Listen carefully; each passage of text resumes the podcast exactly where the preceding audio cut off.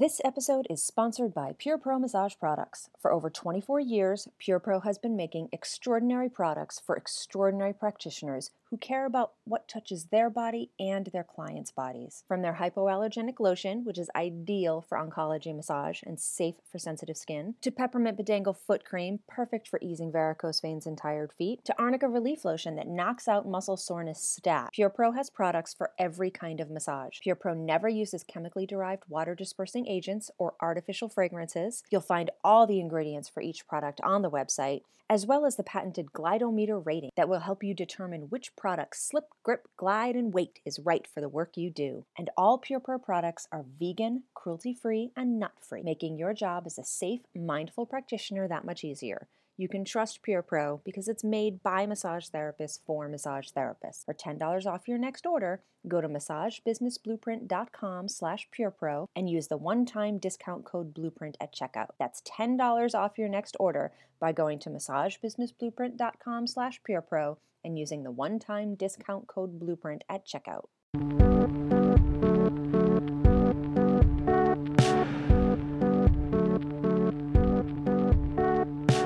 Hello, everyone. Welcome to the Massage Business Blueprint podcast, where we discuss the business side of massage therapy.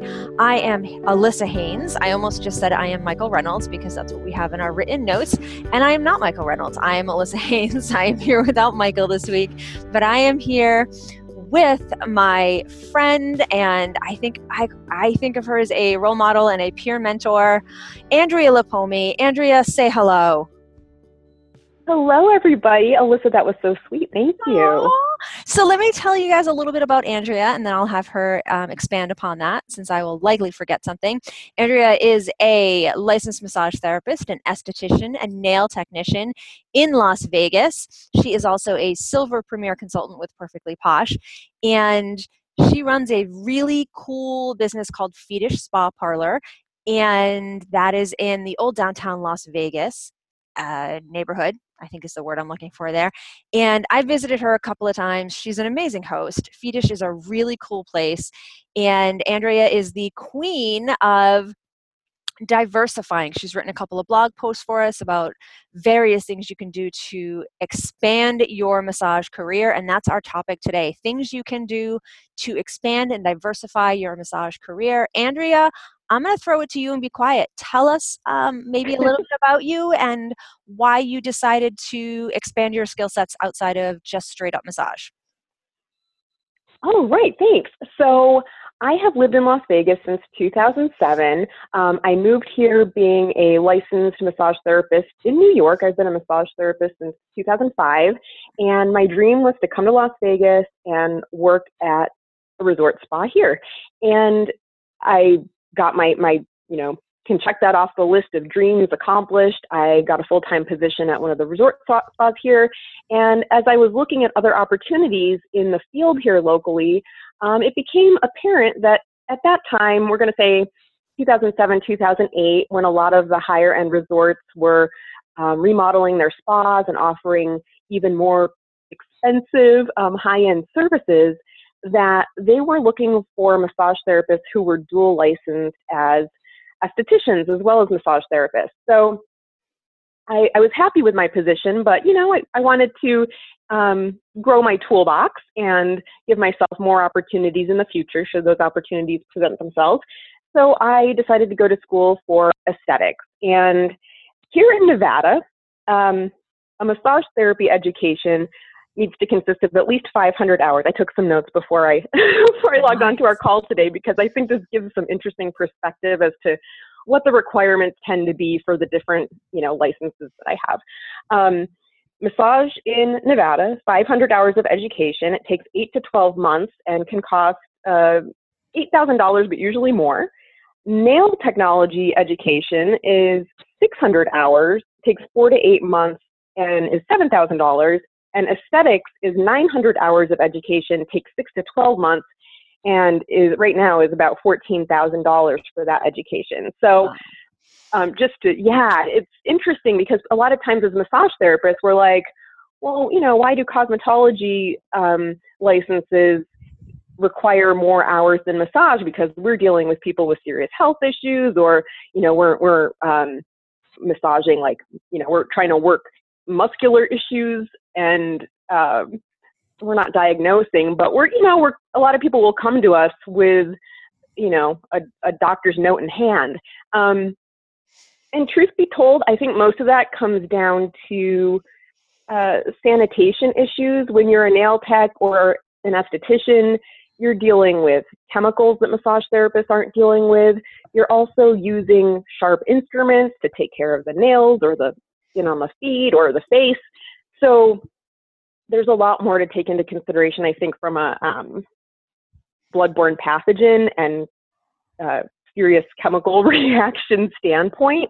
Um, so for me, for me to look at, you know, should I add an aesthetics license to my massage toolbox? It was, you know, I, I was signing up for a commitment. So um, I shopped around to a few different cosmetology schools here in town, and I found one that offered a schedule that would allow me to continue to work full time in my massage p- position, but also on all of my days off, I would be going to school for aesthetics. Um, and prices vary too, so they did have a, you know, more uh, competitive price structure than some of the other schools in town. So I did that, got my aesthetics license. I was lucky in that the spa I was working at allowed me to use both my massage and aesthetics licenses. So that came in handy when I had a client come in who, let's say they wanted a package. They wanted a fifty-minute Swedish massage, and then they wanted a fifty-minute facial immediately following it.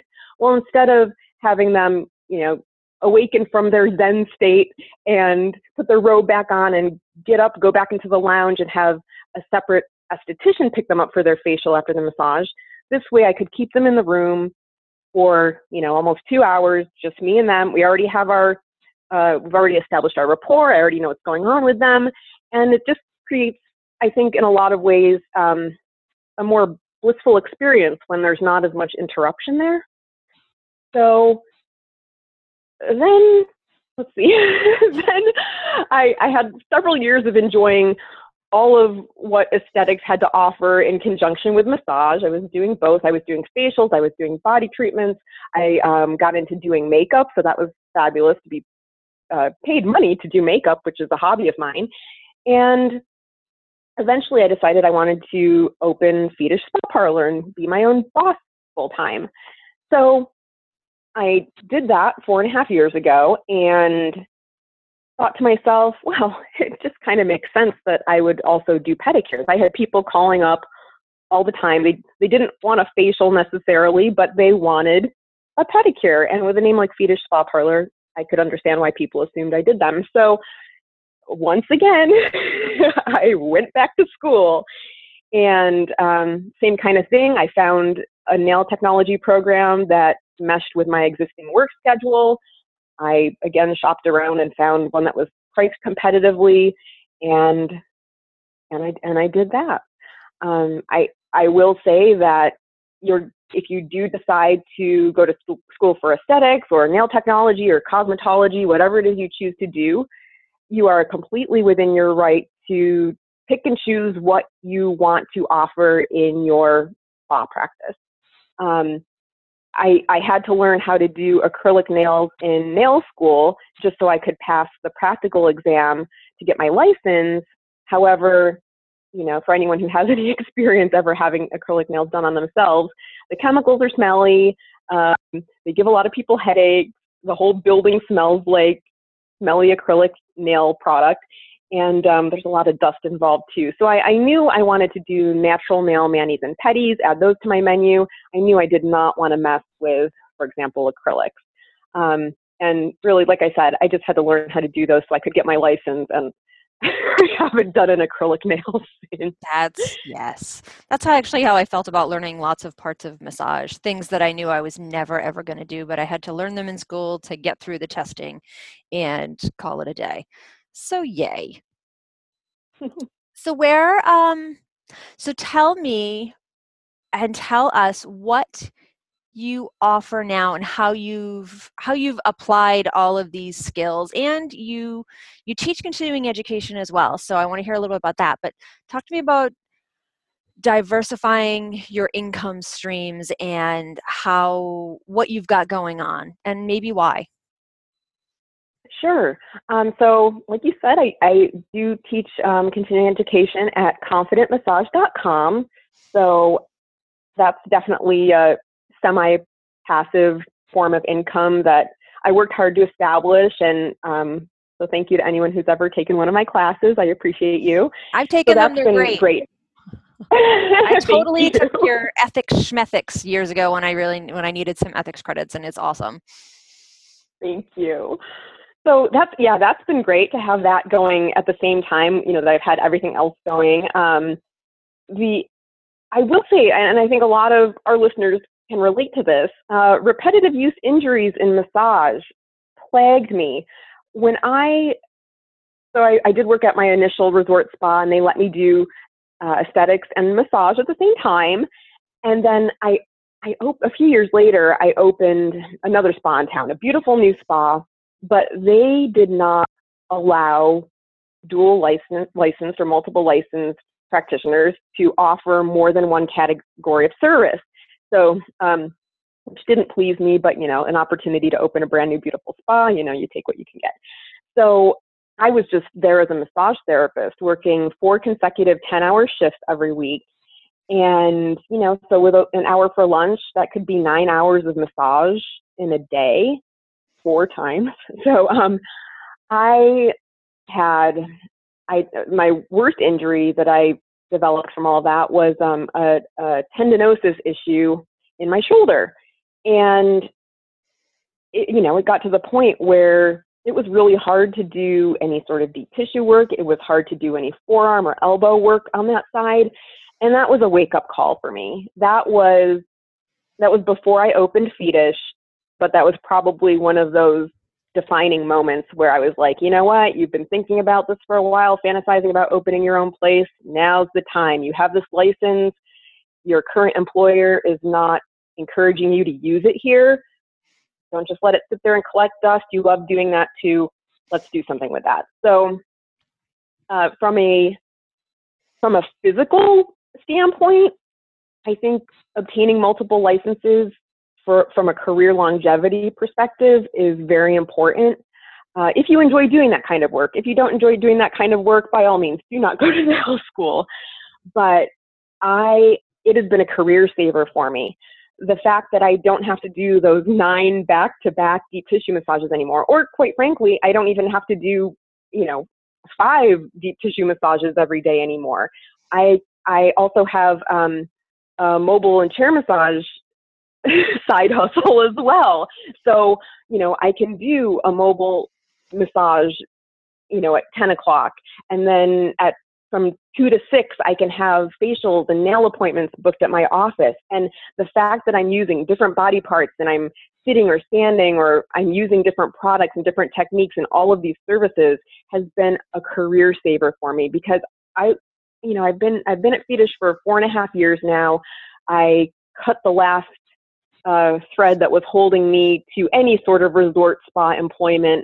Uh, how long ago was that? About th- about three years ago now, and I haven't regretted leaving that at all, because I know that I would not have been able to continue working at that pace using those repetitive back to back to back massage techniques, you know, at that level of intensity at this point in my life. I'm thirty-nine years old. And I know there are a lot of you out there who are older than me, and you're still doing doing the full-time massage therapy uh, gig. And hats off to you, because personally, I'm physically, I you know, physically, I just knew I wouldn't be able to do it. And that's that actually longer. The podcast. Um, we're recording this about a week ahead of time, or actually two weeks ahead of time. But the podcast coming out uh, on f- tomorrow, Friday, August eleventh, um, is all about longevity in massage, and it and it really addresses that: what is realistic, what is what's a myth, what's not. And um, so I'm glad you brought that up. I'm going to pause us here. I'm going to give you a heads up. After our little halftime break, I'm going to ask you about how you manage and organize and schedule all of the various balls you have in the air. So keep that in your head. You've got thirty seconds to think about that while I talk about our halftime sponsor, which is Jojoba Company, Jojoba. I love using jojoba. It is not an oil. It is a wax ester, but it It, you're going to think it's an oil because that's kind of what it looks like, but it's not. I like jojoba because it does not oxidize or turn rancid. It's got an indefinite shelf life. So heat doesn't affect it. So massage therapists in Florida, California, other very warm climates all year round prefer Hobacare jojoba to triglyceride-based oils like almond and grapeseed and macadamia, which deteriorate in the heat. So therapists who do hot stone massage can use hot, uh, uh, Hobacare jojoba because it stands up to heating and reheating, and it doesn't require refrigeration. So if you want to try some jojoba or learn more about it, I encourage you to do that. And you can do it at massagebusinessblueprint.com slash jojoba. That's J O J O B A. And an extra special thanks to Hobacare Jojoba and the Jojoba Company. They are have been just a continuous sponsor and supporter of us, and they help us keep the lights on, and for that, we are truly grateful. So let's pop back into our topic about diversifying and extending and expanding on your career as a massage therapist. So we've learned that Andrea has a ton of different balls in the air. She's got Uh, massage and skincare and nail tech stuff going on at Feetish Spa Parlor. She's got the education, the continuing education business, which kind of runs itself, but it's still a thing. You are a posh consultant and, uh, and a posh team leader. I want to know how you handle your schedule day to day. Is it super structured? Is it crazy flexible? What works best for you? How can you inspire us to juggle and wear all the hats? I will tell you, since taking on all these balls in the air, um, boundary setting and boundary maintaining has proven to be challenging, but very important. Um, so I have my online, I use, uh, to say I use Full Slate, is that it's not a bad fine. thing to say? No, it's bad. Lots of people um, do. I, I've had great luck with Full Slate. So I use Full Slate to book my mobile massage gigs and then also to use to book my skincare and my nail care appointments at Feetish. So I have two separate books set up through Full Slate. So they're integrated but separate, right? And then um, so I have, I work by appointment only, uh, doing hands-on services. Mondays, Tuesdays, Fridays, and Saturdays. I used to have more days open on my schedule until I realized that I am human and I can only handle so many tasks uh, a certain number of days per week. So I looked back at my last year's schedule and I I went through every month and I determined which days I booked the most appointments and which days I didn't. And as you probably guessed, Mondays, Tuesdays, Fridays, and Saturdays were my busiest days for appointments, so those are the days I left open to uh, on Full Slate. Also, if somebody calls me or texts me, they're going to be coming in on one of those four days. So that gives me three other days to uh, work on work-life balance. So I typically on Sundays, I will uh, go through my Perfectly Posh uh, reports, and I'll, I'll Uh, talk to people about things that are going on on Sundays, and that kind of gives me a like a, a uh, I'm, like then I'm a step ahead, right, for the rest of that week. So I kind of know what's going on. I'll kind of predict what's going to happen that week. And then in the middle of the week, there's still more posh business to take care of, and if I do have to run around, make deliveries, uh, grab supplies for my office, I can do that on Wednesdays and Thursdays, and still have some semblance of a social life, which is still very important to me. My continuing education business is primarily online. So I, it's not automated, but I'm able to grade quizzes, you know, if I need to grade quizzes at midnight because I'm still up, I can do that. If that gives me flexibility in that I have forty-eight hours to grade a quiz and then get a certificate back to a student. So everything has been designed to be very flexible because that's how I need it to be. At this point in my life, I could never go back to a full-time job working for somebody else because I, because of all the balls that are in the air, I need flexibility to take care of all of them. Um, but I'm grateful for that because then if I need to go to Rochester, New York to visit my niece and my parents and my sister, I can do that. That's great. And have you been able to support yourself? I know yeah. I, I I ask you this question knowing the answer because I know you, but uh, more and more I'm seeing conversations about people just really asking, like, can you support yourself as a massage therapist? And um, I always like to believe the answer is yes, but the answer is not yes for everyone. And the answer can be yes, especially if you uh, diversify a little bit. So tell us a little bit about your, how you've, how you've done. Sure. Um, if I was just a licensed massage therapist and didn't have any of these other things going on in my life, admittedly, I think I would be in a challenging financial position. Now, I'm not saying, I mean, we, we personally know people who are, they're killing it. They're doing a great job just doing massage therapy. Maybe they work by themselves. Maybe they have an office where they have people working for them. Maybe they have people, um, independent contractors that they work with. Uh, we know people who are doing a great job just offering massage therapy. But for me, um, I, I'm, I'm, I can say I'm financially secure and I'm really happy with where I'm at, but it's definitely due to the d- diversification um, in my work life. Like I said, I, I'm not physically in a position to do back-to-back massages anymore. Um, so right there, I'd be missing out on income just because of physical limitations. But because I can do manicures, pedicures, facials where I'm, you know, sitting, and even though it's still repetitive, and if you do those activities over and over and over again, you'll still get repetitive use injuries. The fact that it breaks up my day and gives certain muscle groups a rest has been so important. So, um, another, and I think another thing is, if you have these different licenses to pull from, you have given yourself exponentially, like, so many more options as far as packages you can offer. Um, and certain services can be a gateway to something else. So many times I'll have a client come in who, you know, they've had a million pedicures in their life. They love pedicures. So it's something they're comfortable Um, receiving. They'll come in for a pedicure, and then, you know, they'll mention, oh, I see you have some facial masks on your shelf there. Tell me about those. Or, you know, I saw on your online menu you offer facials. Can you tell me about those? I've never had one.